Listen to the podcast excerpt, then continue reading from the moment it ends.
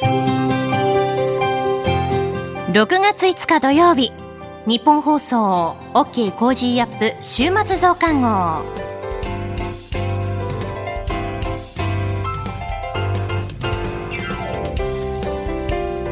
ニッポン放送アナウンサーの新行市佳です。OK コージーアップ週末増刊号。今週の放送でセレクトした聞きどころ番組へ寄せられたメッセージ今後のニュースの予定などを紹介していくプログラムです。毎週土曜日の午後に更新しています。今週ですが品川で行われている日本ブラインドサッカー協会開催の3点ブラインドサッカーワールドグランプリ2021えこちらオンラインで私取材をしてきました。後ほど日本代表の快進撃について報告します。今週のメニュー紹介していきます。えまずは今週の聞きどころそしてこれからのニュースの予定の紹介。トレーダーで株ブロガーのひなさんの今週の株式市場のまとめと来週の見通しについて。後半は OK コージーアップコメンテーターがゲストと対談するコーナー。今回はジャーナリストの佐々木俊尚さんと麗澤大学准教授で歴史学者のジェイソン・モーガンさんに登場いただきましてアメリカの対日歴史観をテーマにお送りします。今週はバイデン政権が初の予算教書を発表。5月の消費者態度指数2ヶ月連続のマイナス。政府21日から企業、大学での職域接種を開始。菅総理とアメリカのインド太平洋軍司令官が会談。イギリスの TPP 加入手続き開始決定。菅総理ワクチンサミットで途上国向けに880億円の追加拠出を表明。大手食肉会社がロシアからサイバー攻撃を受ける。えそしてイスラエル連立政権樹立でネタニヤフ首相の退陣が濃厚といったニュースについて取り上げました。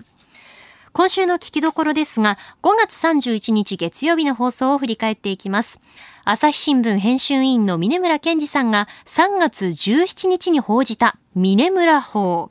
LINE の個人情報管理の不備のスクープについて、LINE が中国にある関連会社にシステム開発を委託するなど、中国人技術者らが日本のサーバーにある利用者の個人情報にアクセスできる状態にしていたことが判明。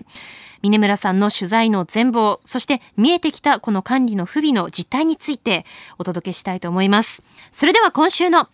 プレイバック。峰村健二さんに聞く LINE 個人情報管理問題の内幕。3月17日に LINE の個人情報管理の不備。えー、というスクープを峰村さんお出しになりました。前日のツイッターで峰村法行きますって書かれてましたよね。おっと思ったら、これかっていう感じで、え、このデータ、韓国だけじゃなくて中国にも？みたいな話でしたけども、あれってあのスクープってきっかけみたいなものあったんですか？そうですね。あの、大体3ヶ月ぐらいかけてやった調査報道です。で、最初はあの、どうも中国で、このアプリの、LINE アプリの一部のこの開発をしているらしいという話がつかんで、で私、中国のこの携帯を使って、はい、あのいろいろ探したんです。そしたらですね、まあ出るわ出るわ。あ、出る出るわ出るわ。その時点で？えー、LINE チャイナっていう、その、えっ、と、LINE の中国の子会社があるんですが、そこはもうガンガン、うん、あの、人を募集してたんです。で、その募集では、例えば AI の技術開発者とか、はい。えー、いろんなこのアプリ開発者とか、日本語と韓国語に訳せる人とかって、もう、こう、求人情報がいっぱいあって、はい。で、これなんだって、もう全部読み解くと、大体もう中国でほとんどこのアプリを開発してたんじゃないかっていうのが分かりまして、で、その、えー、いわゆるその物、証拠をもとに、はい。えー、いろんな内部協力者の、えー、方にいろいろ話していったら、どうもやはり LINE のアプリ自体は中国で開発していて、さらにどうも日本のこの利用者の、えー、個人情報が入ってるサーバーにもうアクセスしてたんじゃないかという話があって、、えー、LINE 側にも何度か取材を重ねて、この3月17日のスクープに至ったという感じです。結構こう LINE 側にも細かく当ててで向こうからもあの対処しますっていうような証言まで取ってますよね。そうですね今回もあのかなりあの内部告発者とかもかなりこういたので、はい、そういう人たちに迷惑を絶対かけたくないと思ったので、これはもう LINE 側には3日間かけて、はい、3日間連続、膝詰めでもう取材をしました。合計時間でいうと、もう、そうですね、10 3時、もっとですかね、15時間ぐらいになると思います、取材をして。あそこまで対策まで引き出すっていうのは、これ、相当意思決定ができる幹部が相手ってことなんですか、ね、あもうあの幹部、軒並み、えー、来院者の幹部の人たちと、もうあの役員クラスの人たちと、そこはもうあの事実の確認をしました。でそこでもですね、はい、あのかなり、まああのやはりこの LINE ってもの、今、実際こう、国のこう情報とかも扱っている、もうまさにプラットフォームで大企業なので、私も正直、初日にこの取材に行くときはこう身震いというか、ちょっと緊張したんですね。ところが実際取材をしてみると、はい、まあ、ずさん、ずさん。ずさんです。というのが印象でした。例えばその、えっ、ー、と、この LINE の中、LINE の、こう、子会社の中国人がアクセスしてるかどうかっていう、まずここ、こっちの知ってる情報を当てたんですけども、最初言ってること答えと、翌日言ってる答えが全然違ったりとかですね。で、あの、彼らは一応、いや、うちはしっかりとした、あの、中国人のチェックもして、この人たちに権限を与えてますと。じゃあ何人ですかって聞いたら、えー、っと、ちょっと数えてきますって言って、まあ、あの、時間かかって数えてきたら、はい、あの、わかりました。9人。あの、9人の社員がやってました。っていうふうに答えたんですが、うん、翌日話聞くと、はい、で、あの、9人はやってたんだけども、アクセスはしてませんでしたと。だからな問題なかったんですっていうふうに言ってたのが、翌日聞きに行くとですね、うん。あ、すいません、あの、やっぱりアクセスちょっとしてたみたいです、みたいな話になって、今、最後のとどのつまりはですね、はい、すいません、あの、9人じゃなくて4人でした。ちょっと待てと。あなたたちセキュリティちゃんとチェックして、しっかりした人に、こう、あの、あの、なんですか、この権限を与えて、すべて、そのログって言うんですけど、接触した、はい、あとは見てますって言ってるのが嘘じゃないかって話になるわけですね。で、結局私がこの取材をしなかったら、その管理もできてなかった。数字も把握できなかったっていうところが一番の問題だったというふうに思います。でまあ、あれだけこういろんな人が使っているので、もう心配する方も多いですね。やよちゃんさん、八王子51歳の方、えー、LINE の個人情報に誰でもアクセスできる状態だった問題。記者会見で情報を日本だけで管理していくと言っていましたが、実際のところその取り組みってどこまで進んでるんでしょうか。あんまり先の情報が出てこないので教えてくださいと。いうふうにいただいております。そうですね。あの、はい。やはりもう一つの問題っていうのは、この韓国に、実はあの彼ら、表向きには説明としては、すべての情報はあの日本国内のサーバーでありますと。いうふうにこう説明してたんですが、蓋を開けたら、え画像とか、ああいう重いデータは韓国に全部あったってことが分かったんですね、これもあのこれも私の続報で分かったんですけれども。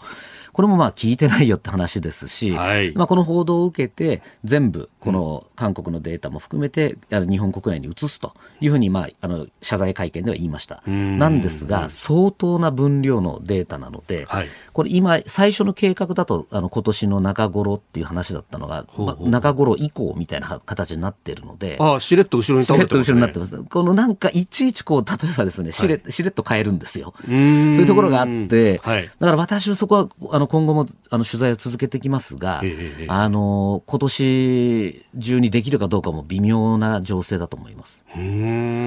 うんまあね、もともとこのアプリは日本で開発したんだみたいなことは懸念されていたけど、いや、蓋開けてみたら韓国企業だろうという話でした。で、そこからまた資本関係がいろいろこれ入り乱れましたよね。そうなんですよね。うん、だから、私もその LINE の幹部によく聞いてた時は、もうこれはもう純正な、あの日本のアプリで、日本で管理してますからっていうふうに言っている。で、国会議員の方々にもそういう説明をしていたそうなんですね。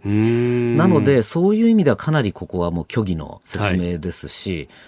こういう、この体質のまま、今ワクチン接種の情報とかっていうのも、あの会社にやらせることっていうのは本当にいいのかっていうのは、まだあの疑問に思っています。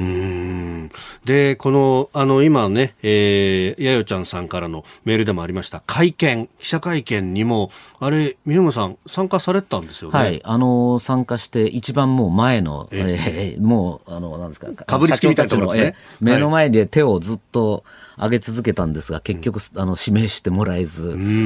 の、割と他の IT 関係の記者とかしか指名されなかったですね。これ、相当ツイッターなど怒ってらっしゃいましたね。あの、久々怒りましたね、ちょっと。やはりそういうところも含めて、こう、なんていうんですかね、会社の体質っていうのは出てた感じはしましたよね。で、一方で、これだけこう、社会的にも大きなニュースであれば、まあ、他の会社の調査報道で追いかけてきて、で、メディア全体としていろんなことが分かってくるっていうことが、まあ、かつてだったらある、あったと思うんですが、今回そこがあんまりないんですよね。そうですね。なかなか、ええ、これ本当にやっぱり難しい報道、特にこの今回も国をまたいでいたので、はい。私もたまたまこの中国語ができた、したから今回できたんですけども、はい。こういう国際的な、さらにこういう情報の調査報道っていうのは非常にこの、必要なんだけれども、できる人材もそんないないですし、あうんの難しいですよね。なるほど。はどうですか？これは聞きにくいことを聞きますが、結構、あの、広告出てるじゃないですか。いろんなところからプレッシャーかかりませんでしたか？あのやはり一番心配したのは、うちの会社自体も、ええあのいろいろ提携してたりしてるので、はい。そういう何かこう、圧力みたいなのはあるかなと思っ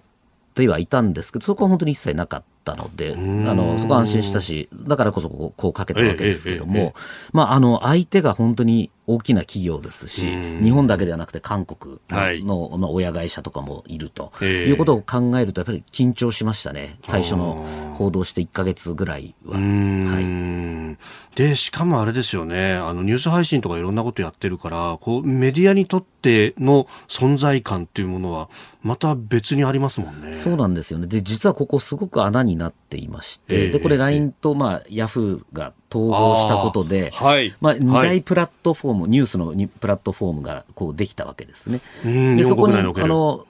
あの、うちだけじゃなくていろんな、こう、メディアがはい。お願いをし、まあ、け契約をしてニュースを載っけていただいてるわけええええええで、あの、朝日新聞なんかも、例えば、ヤフーニュースさんなんかに載ると、ものすごい、こう、アクセス数が変わりますよね確かに。なんですけども、じゃあ、そういうプラットフォーマーはい。に対する監視っていうのは、なかなか今までもできてなかったっていう意味では、うん。そこをこう、ある意味、こう、風穴を開けたっていう意味では、あの、意義のある報道だったというふうには自負しています。確かにそのプラットフォーマーのどうするっていうのってその GAFA と呼ばれる Google だったり Apple だったり Amazon だったりとか Facebook だったりこうアメリカ企業が多いからあそれはアメリカとかの話でしょっていうようなイメージがあったんですがいやそんなことないぞっていうことですよねそうですね。で、これはやはり、その、アメリカの GAFA もそうですし、もうけ国家を上回るようなけ存在になってきてるので、こういうところの監視っていうのは、これからも考えなきゃいけないなというふうにう思ってます。ん他方、だからこの個人データをじゃあ国に持ってもらった方が安全なのか、やっぱり私企業であっても、やっぱり民間が持つ方がいろんな目が入るのかっていうのは、ここはちゃんと議論しなきゃいけないところですね。そうですね。やはりこの、これだけアプリが外国製のものばかりだと、この国内のものっていうのは開発するとか進めるっていうのを急いだ方がいいと思いますね。さてこの後は、これからの1週間のニュースの予定、番組やニュースに関してのメッセージやご意見、そして今週の株式市場のまとめと来週の見通しについて、後半は、今回はジャーナリストの佐々木俊尚さんと、麗澤大学准教授で歴史学者のジェイソン・モーガンさんの対談。こちらをお送りします。どうぞ最後までお付き合いください。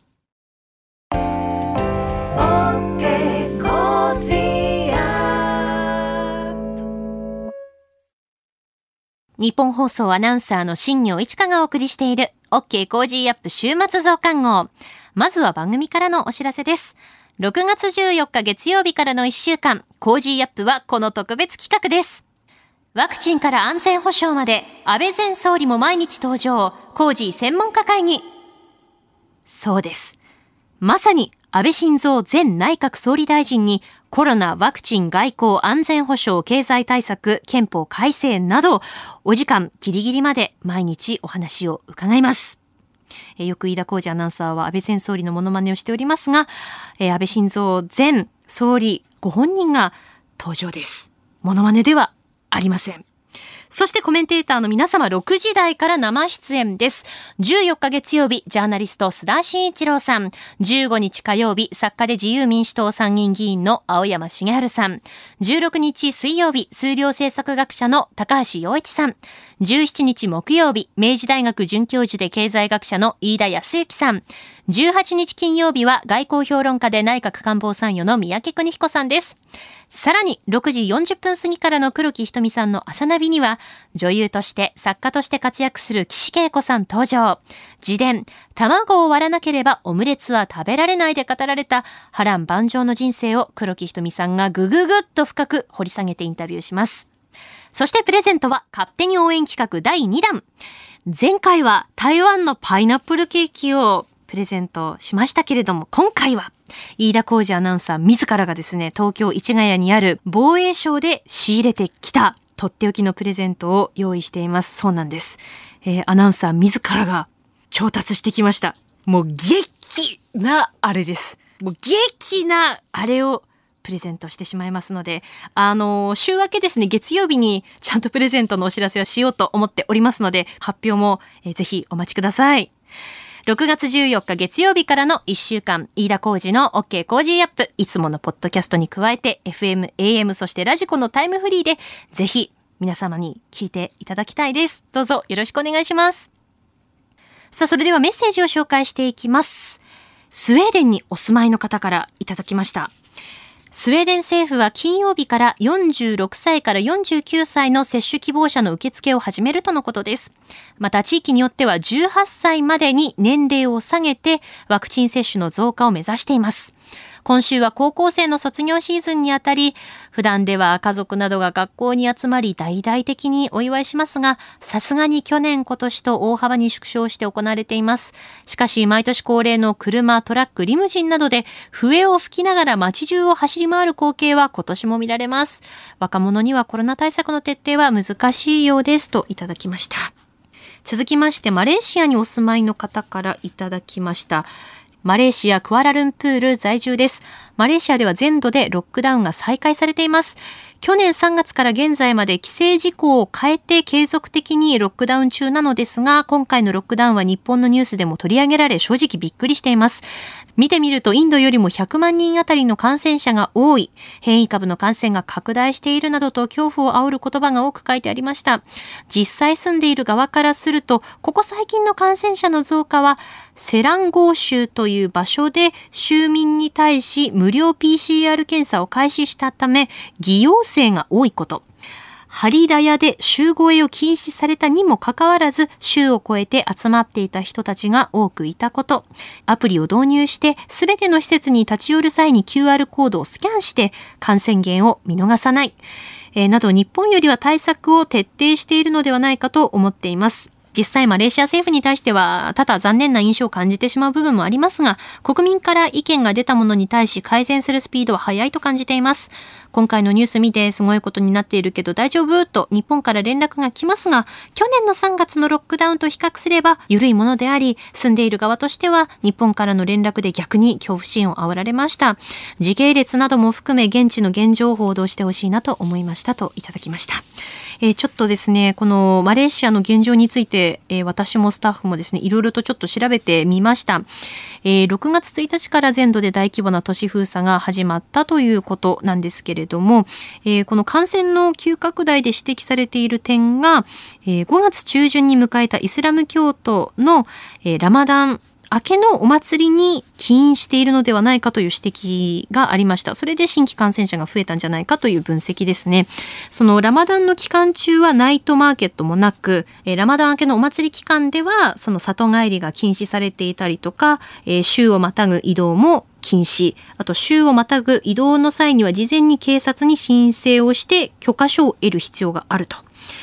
えいう状態だったそうなんですけれども、まあ、仕事をするなどと言ってちょっとこう虚偽申請をして20万人が規則を破って規制していったと、えー、報道がされています。あのいただいたメールにも書いてあるようにその集合へ禁止されていたんだけれども週を超えてしまった人が多くいたと、えー、そういうことですよね。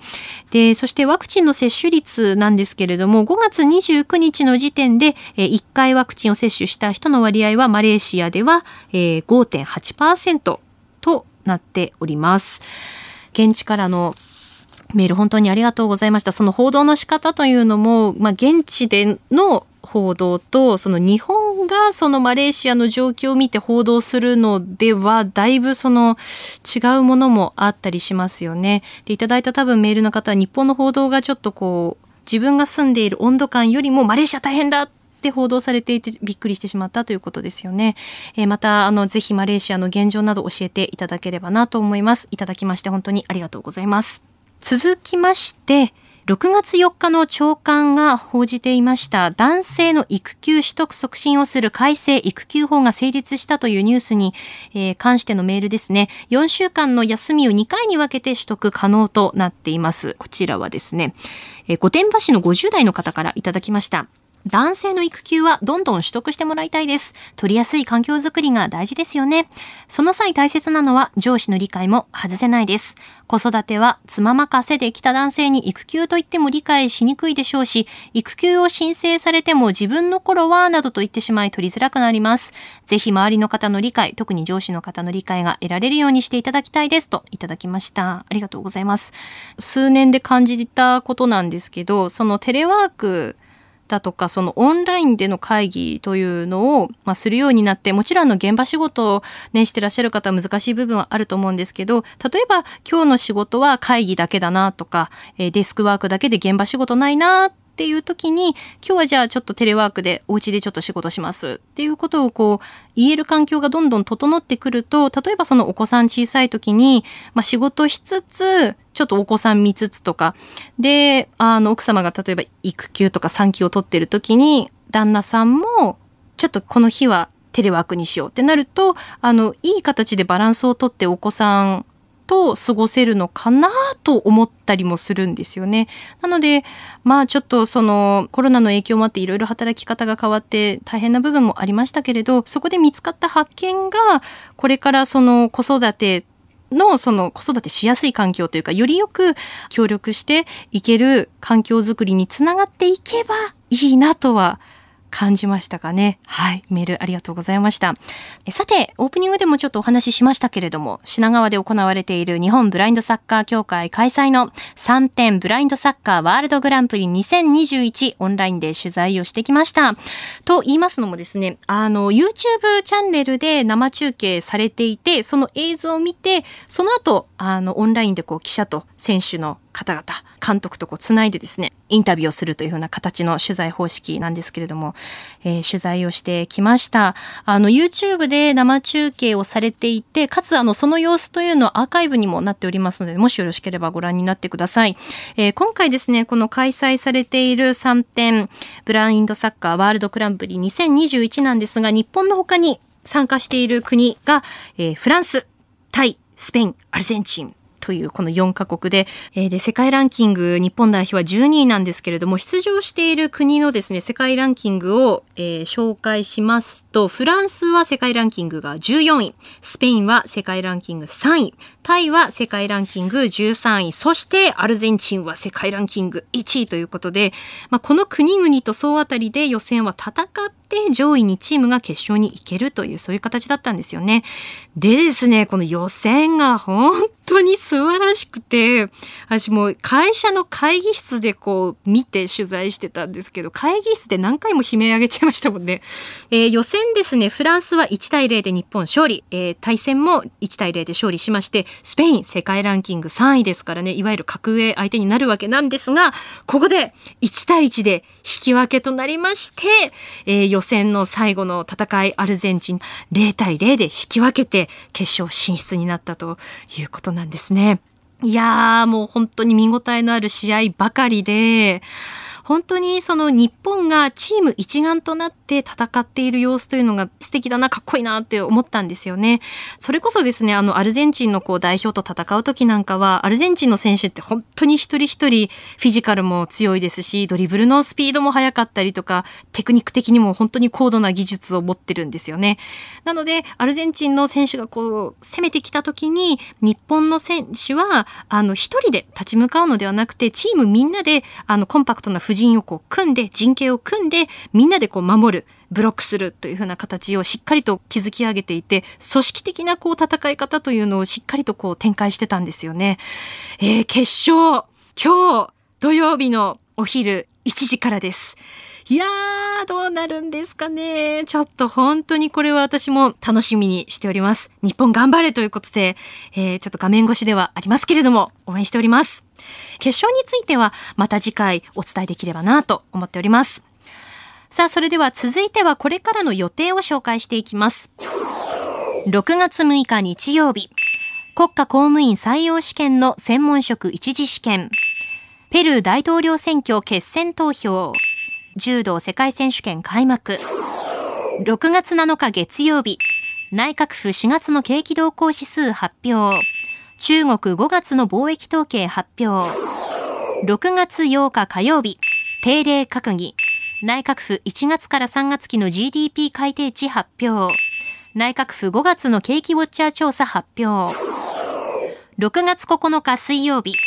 党首討論。進撃の巨人の単行本最終巻となる34巻が発売。6月10日木曜日、全国知事会をオンラインで開催。菅総理大臣 G7 サミットへ向けイギリスへ出発。ヨーロッパ中央銀行 ECB 理事会。6月11日金曜日、定例閣議、小池知事定例会見、G7 サミット、財務省4月から6月期の法人企業景気予測調査発表。6月12日土曜日、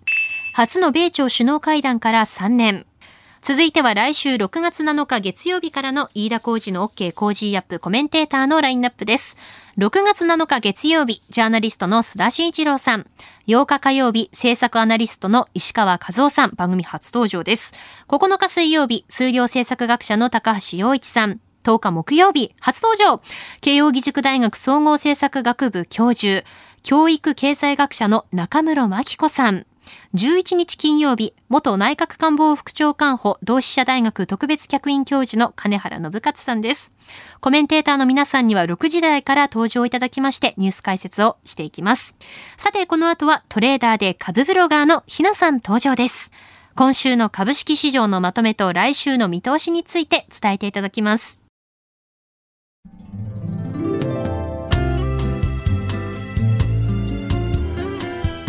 OK コージーアップ週末増刊号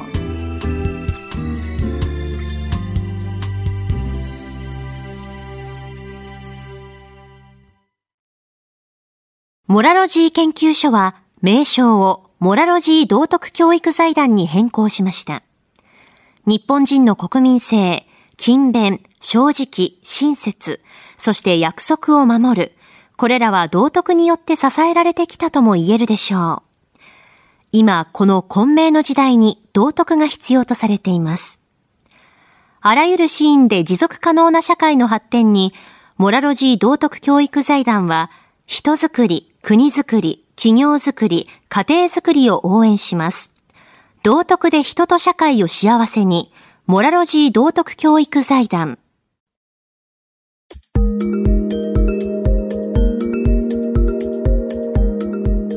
OK コージーアップ週末増刊号。今週の株式市場のまとめと来週の見通しについてトレーダーで株ブロガーのひなさんに伝えていただきます。それではひなさんよろしくお願いします。ひなです。今週も個人投資家の視点で今の株式市場をお伝えいたします。今週の一つ目のポイントはテーパリングです。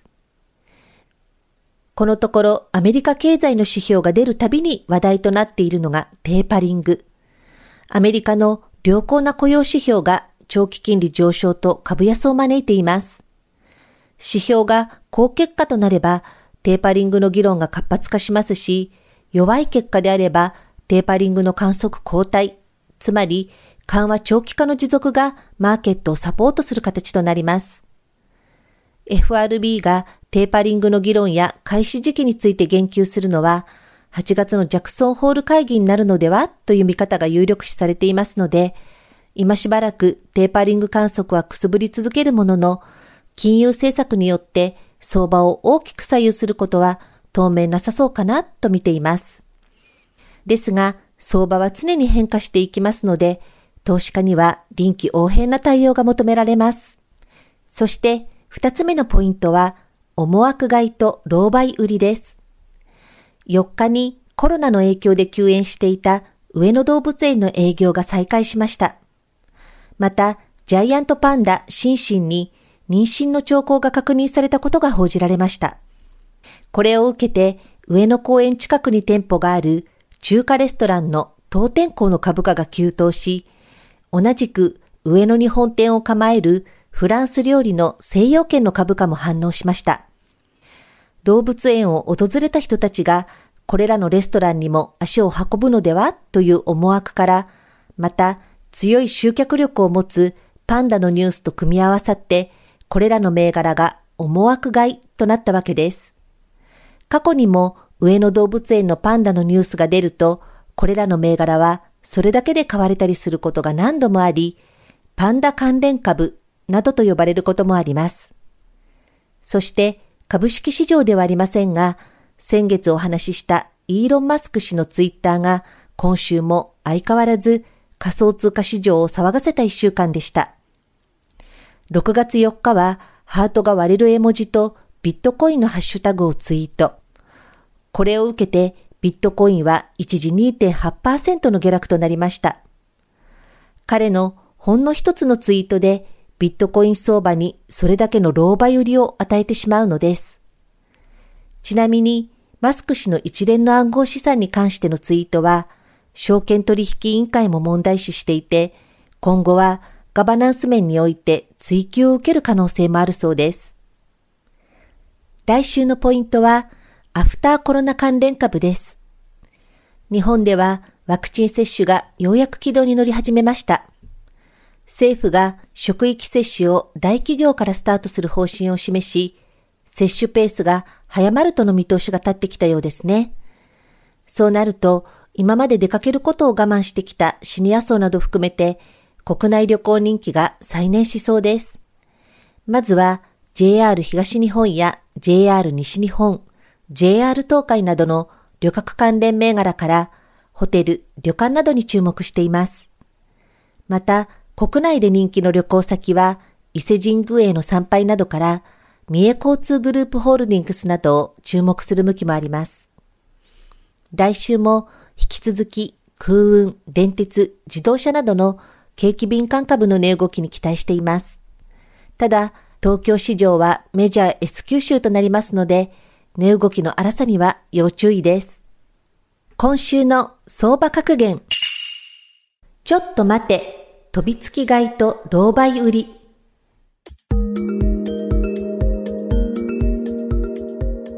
トレーダーで株ブロガーのひなさんに今週の株式市場のまとめと来週の見通しについて伺いました。ひなさんのひなの株ブログではおすすめの銘柄、株の話や投資情報など発信しています。ぜひこちらもチェックしてみてください。OK コージーアップ週末増刊号。お知らせを挟んで OK コージーアップのコメンテーターがゲストと対談するコーナーです。今回はジャーナリストの佐々木俊尚さんと、麗澤大学准教授で歴史学者のジェイソン・モーガンさんにご登場いただきまして、アメリカの対日歴史観をテーマにお送りします。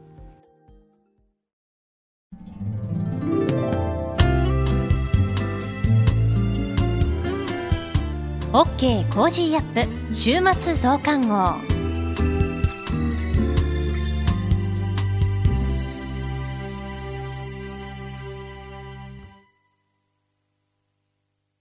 モラロジー研究所は名称をモラロジー道徳教育財団に変更しました。日本人の国民性、勤勉、正直、親切、そして約束を守る。これらは道徳によって支えられてきたとも言えるでしょう。今、この混迷の時代に道徳が必要とされています。あらゆるシーンで持続可能な社会の発展に、モラロジー道徳教育財団は、人づくり、国づくり、企業づくり、家庭づくりを応援します。道徳で人と社会を幸せに、モラロジー道徳教育財団。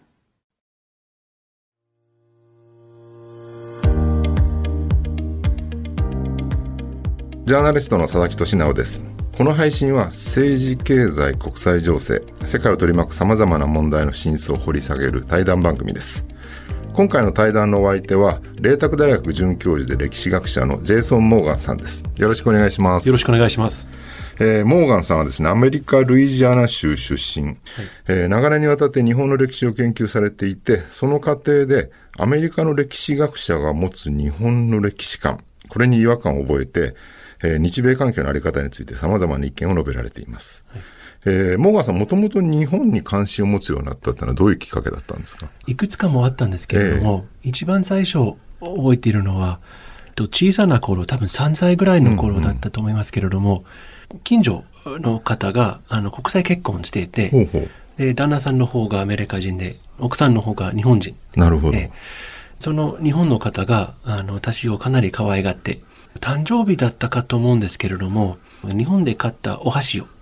ああ、プ箸、レゼント食べる箸ですね。はい、食べる箸を。んまあ、あの、子供用のええ箸を。で、クジラマークがついていることがはっきり覚えていて。クジラマーク。はい多分人生初めて外国のものを手で持ったの覚えかと思いますけど、全く別の世界の存在にちょっと気がついた。それが初めて。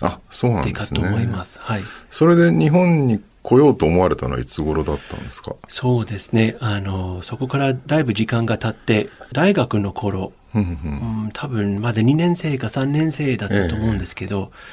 たまたまその小さな大学、テネシー大学ですけど、えっ、と、日本人留学生4人ぐらいが来て、で、その4人の中1人の男性と一緒にサッカークラブに入って、う。うーんサッカーやってたんですけど、あの人と仲良くして、で、結局彼があの帰るときにあ、私も日本に行きたいなって言ったら、どちらかっていうと私が自分で自分を誘って、日本に行きたいと。それでじゃあ夏休みかなんかに、ね。夏休み、はい、1ヶ月、岐阜県岐阜市あ、岐阜市ですね。でホームステイさせていただきました。何が良かったですか、日本の？不思議なほど、最初の頃からこれ言っておかしいかもしれないんですけど、アットホームな感じができて、それは多分ホームステイだったのことが大きいだったと思いますけれども、とにかくくつろげて、全く言葉が、まあ、全くとは言えないんですけれども、ちょっとだけ日本語を、まあ、勉強していて、でもほとんど言葉ができなくても、うん。とにかくくつろげていい雰囲気だったことが印象です。なるほどね。それまでに、まあ、中高大学とですね、はい日本について学ぶ機会とかって、何らかあったんですか？意外とありました。ええあのうちのじいちゃんええが戦争に徴兵されあて、そう、太平洋戦争ですね。太はい、太平洋戦争、えー海軍に徴兵されて、空母に乗っていて日本まであ、そうな来んですね。たわけです。はい、占領軍として。横須賀で、その後半年ぐらいここで滞在したと思うんですけれども、その話をよく、あええのしてもらったんです。おじいさんは日本に対して、まあ、戦争してたわけですから、そうです。いいイメージはなかったんですか？逆にいいイメージでした。あ、そうなんですね。はい、あへのいきなり変な話ですけれども、特攻隊の攻撃を、あの自分の目で見た。えであのもちろん恐ろしいと思いながら、うん。あのなんて言いますか潔いっていうかあの逆だったら私もそうやったと。逆に尊敬したとうんうん言って、で日本に来て実際に横須賀であの船から降りて、え上陸すれば絶対殺されると思って覚悟して、えまあ、普通そう思いますよはい、ね。もう絶対もうこれで終わりと思って、ええでも逆に大歓迎されて、この国はちょっと普通ではない そうですいいよね。意味でそのその時から多分日本の不不安になったと。まあ、普通ね、あんだけ戦争して、鬼畜米とか言ってたんだから、はいはい。はいね、反撃してくると想像するのが当然なのになぜか歓迎されるっていう、はい。まあ、他の国から見ると不思議な国に見えたでしょうね、きっとね。そういう印象だったと思います。はい、学校とかで、大学とかですね、日本についての教育ってのは何かあったんですか？例えば戦争時代の話とか。高校の頃は歴史教科書の中、日本だけではなくてアジアに関するページ数がかなり少ないああ、わけです。まあそうでしょうね。ほとんどアメリカ、ヨーロッパです。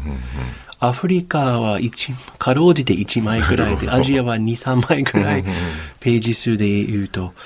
しかし高校の頃は美術の時間は浮世絵とかそのようななるほど。日本のアートをうんうん学んで、それを見て、まあ、改めて日本の不思議さ、また魅力を覚えました。なるほどね。なんか、そういう歌舞伎とかね、その浮世絵とか、そういうアートの国っていうのと、一方でね、アメリカと戦争した国って、なんとなくイメージが分裂してる感じがするんですけど、おっしゃる通りです。はいアメリカ人から見た日本ってのはどう、どういうものなんでしょうね、これは。多分、え今おっしゃった通り、その矛盾がえうんうん。あると思います。こんな素敵なアートとか、ええまたは文化えーが深くて濃いっていう国、こんな美しい国と、もう一つのイメージは戦争のイメージ。まあ、侍と、ベネディクトが、ええあの執筆したと聞くと刀、はいはい。その戦争終わった直後のものですよね。いまだにその通りかと思います。一つのイメージでは捉えきれないんですかそういう理解不能な存在であるっていう。はいはいその、モーガンさんが実際その感じてらっしゃるですね、アメリカのも対日歴史観っていうかですね、はいそういうのってのはもう少し掘り下げるとどんな感じなんでしょで、実は、あの、大学に入って、あの、まずはギリシャとローマの歴史とか文学を学んでいて、うんうんえ。で、その、たまたまどうやってその日本の方と付き合い始まったかっていうと、うちの小さな大学に来てくださった日本語の先生が、う日本人だったん日本人、はい、うん。東京の方で、えあ、じゃあ、これがチャンスだと思って、あの、日本語を勉強しようと思いま、うんうんたまたまに。えで、そこから始まった、あの、まあ、アジアに、あの、関心を持ちまして、結局、アジア史に、あの、専攻を切り替えて、うんなるほど。で、そこから日本の歴史とかもちろん勉強しますけど、違和感を感じたのは、日本史とかアジア史を教える教授の日本に対するのこう態度はちょっとこう傲慢さが入っていてっていうよりも、アメリカンリベラルが世界の基準のことが、まあ、当たり前っていう態度で、で日本がそれに対して立ち向かって戦ったことが大きな失敗だったっていう、日本にとってってことですね。日本にとって、うんリベラル、アメリカンリベラルの勢力が、世界を支配するべきっていう、で日本があのそれにあの戦ったことが大きな間違いだったっていうのがまあ多分常識です。うんうん私がそれを聞いて初めて違和感を覚えた。どういう違和感だったんですか？確かに私の友達え。はそんな変な人っていうかあの悪い人ではなくて、うん。日本人にも物を申す権利がうんうんあるんじゃないですかなるほどと、まあ、平等に考えればアメリカ人が一方的に日本をいたしめるのではなくて日本側からもこうお返しする権利あるんじゃないですかと。日本からどう見てるのかっていうアメリカとかですね、そのリベラルなものっていうの、そういう視点はちょっと欠けてる感じがしますよね、今の話をあそうですか。はい。でそこはだからフラットじゃなくて、やっぱりアメリカが常にそのリベラルな世界のリーダーであって、はそこに反するものは全て悪であるっていう、まあ、ある種の理念になってしまってるってはいことなんですね。残念ですけど。はいうんそうすると日本は一段下に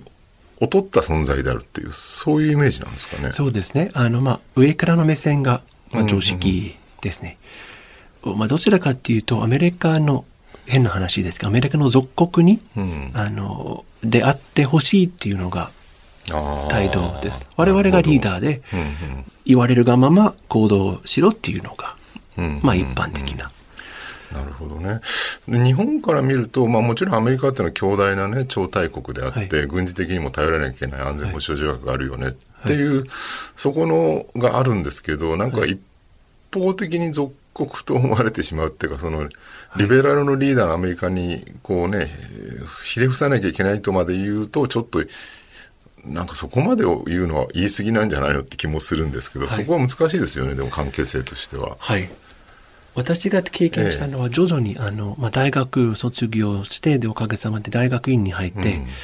まあ、だんだん、その、こう、エスカレートっていうか、本当の教授の態度が見えてきて、まあ、上からの目線というよりも、まあ、嘲笑っているところもありましてうん、かなり違和感をなるほど。覚えました。なんでそれ嘲笑うというような態度になるんでしょまあ、多分先ほど申し上げた通り、あの、アメリカンリベラルが、まあ、全世界の基準であると思って、でそこに従わなければん。気に入らないっていうか、あの、納得できないところもあると思います。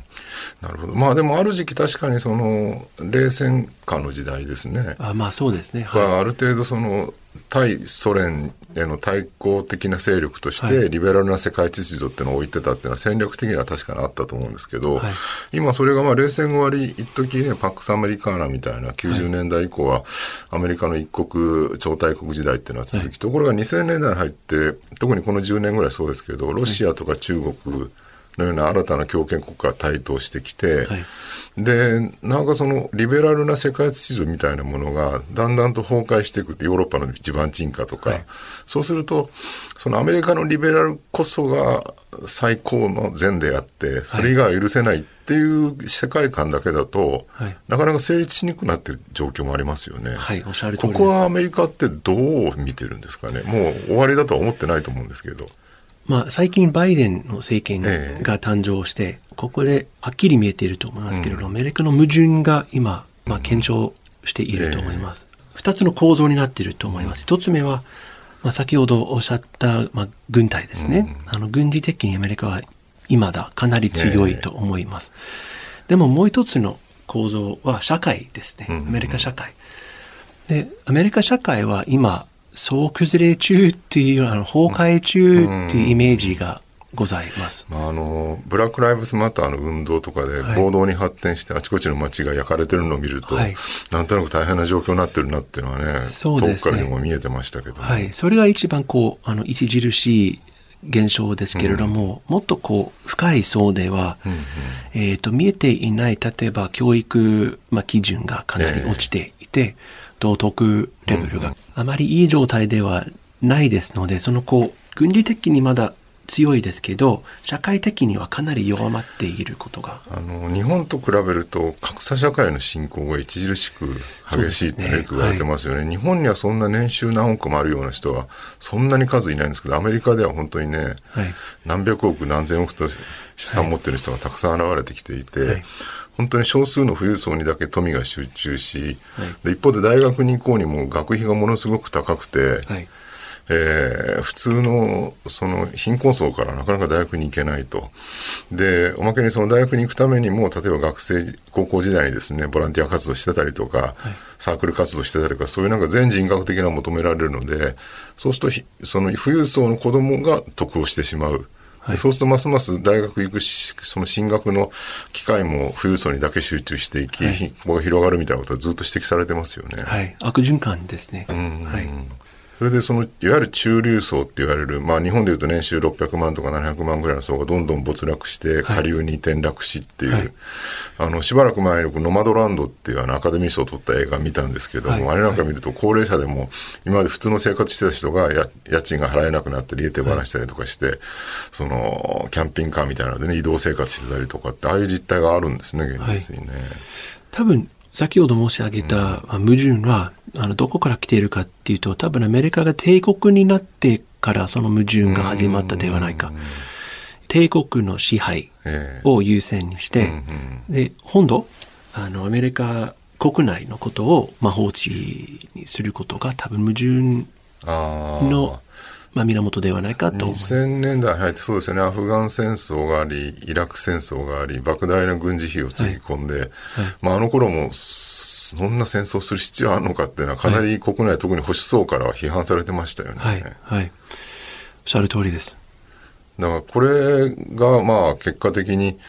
要するにアメリカは世界の警察であると、はい帝国であると示すためにああいう戦争を次々起こしてたっていう理解でよろしいんでしょうそうですね。か、感覚としてはね。はい。その通りだと思います。あの、アメリカが世界の警察になって、それは世界にとってはいいかどうかわからないんですけど、アメリカにとってはあまり良くないですね。今のアメリカを見ますと、あらゆる問題を警察で、権力で解説しようとしているところがちょっと大きなポイントかと思います。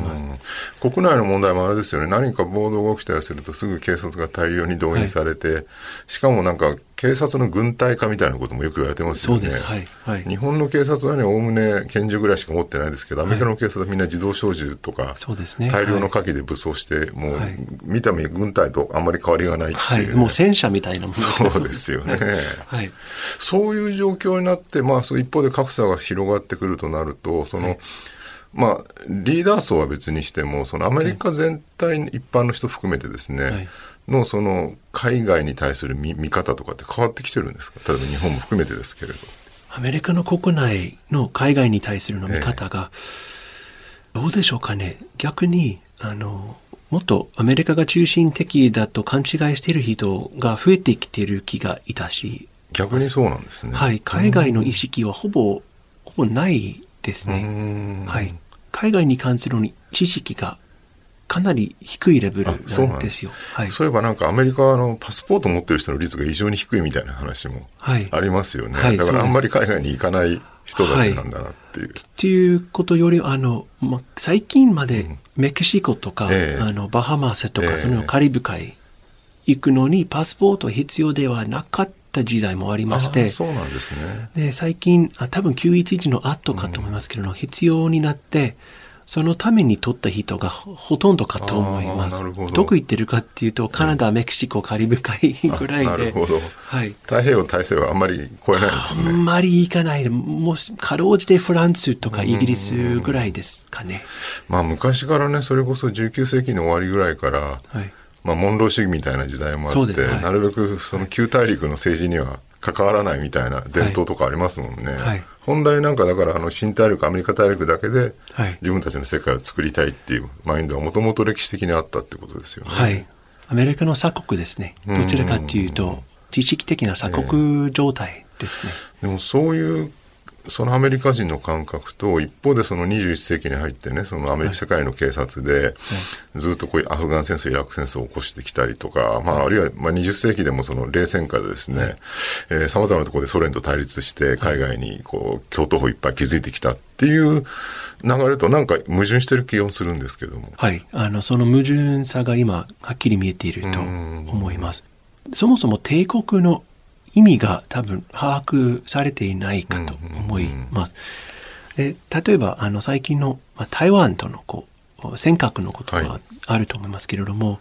アメリカがそれをこう守りたいと言っているんですけど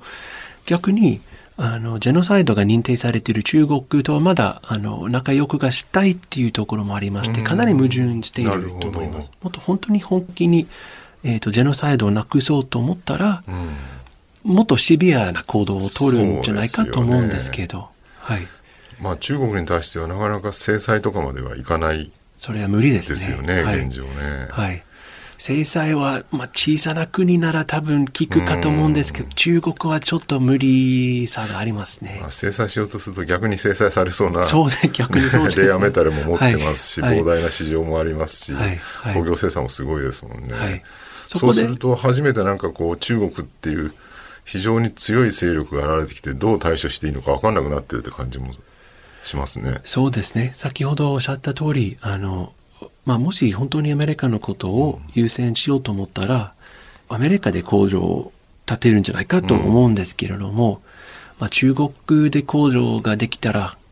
まあ、それで絡まっちゃったと言えるんですね。はい、中国の、まあ、国内政治に絡まっちゃった瞬間もあったんですね。もう中国からは足抜けできないできない状況になってしまはい、状況になりました。なるほど。はい、大変面白い話ですけれども、えー、第1部はですね、これで終わりにしたいと思います。えー、歴史学者ジェイソン・モーガンさんとの対談は、えー、次回も続きます。モーガンさん、次回もよろしくお願いいたします。よろしくお願いします。あなたと一緒に作るニュース番組、ニッポン放送飯田浩司の OK Cozy up。平日月曜日から金曜日朝6時から8時までの生放送でお届けしています。ぜひ FM 放送、AM 放送はもちろん、 radiko や radiko のタイムフリーでもお楽しみください。OK コージーアップ週末増刊号。ここまでのお相手は、新行市佳でした。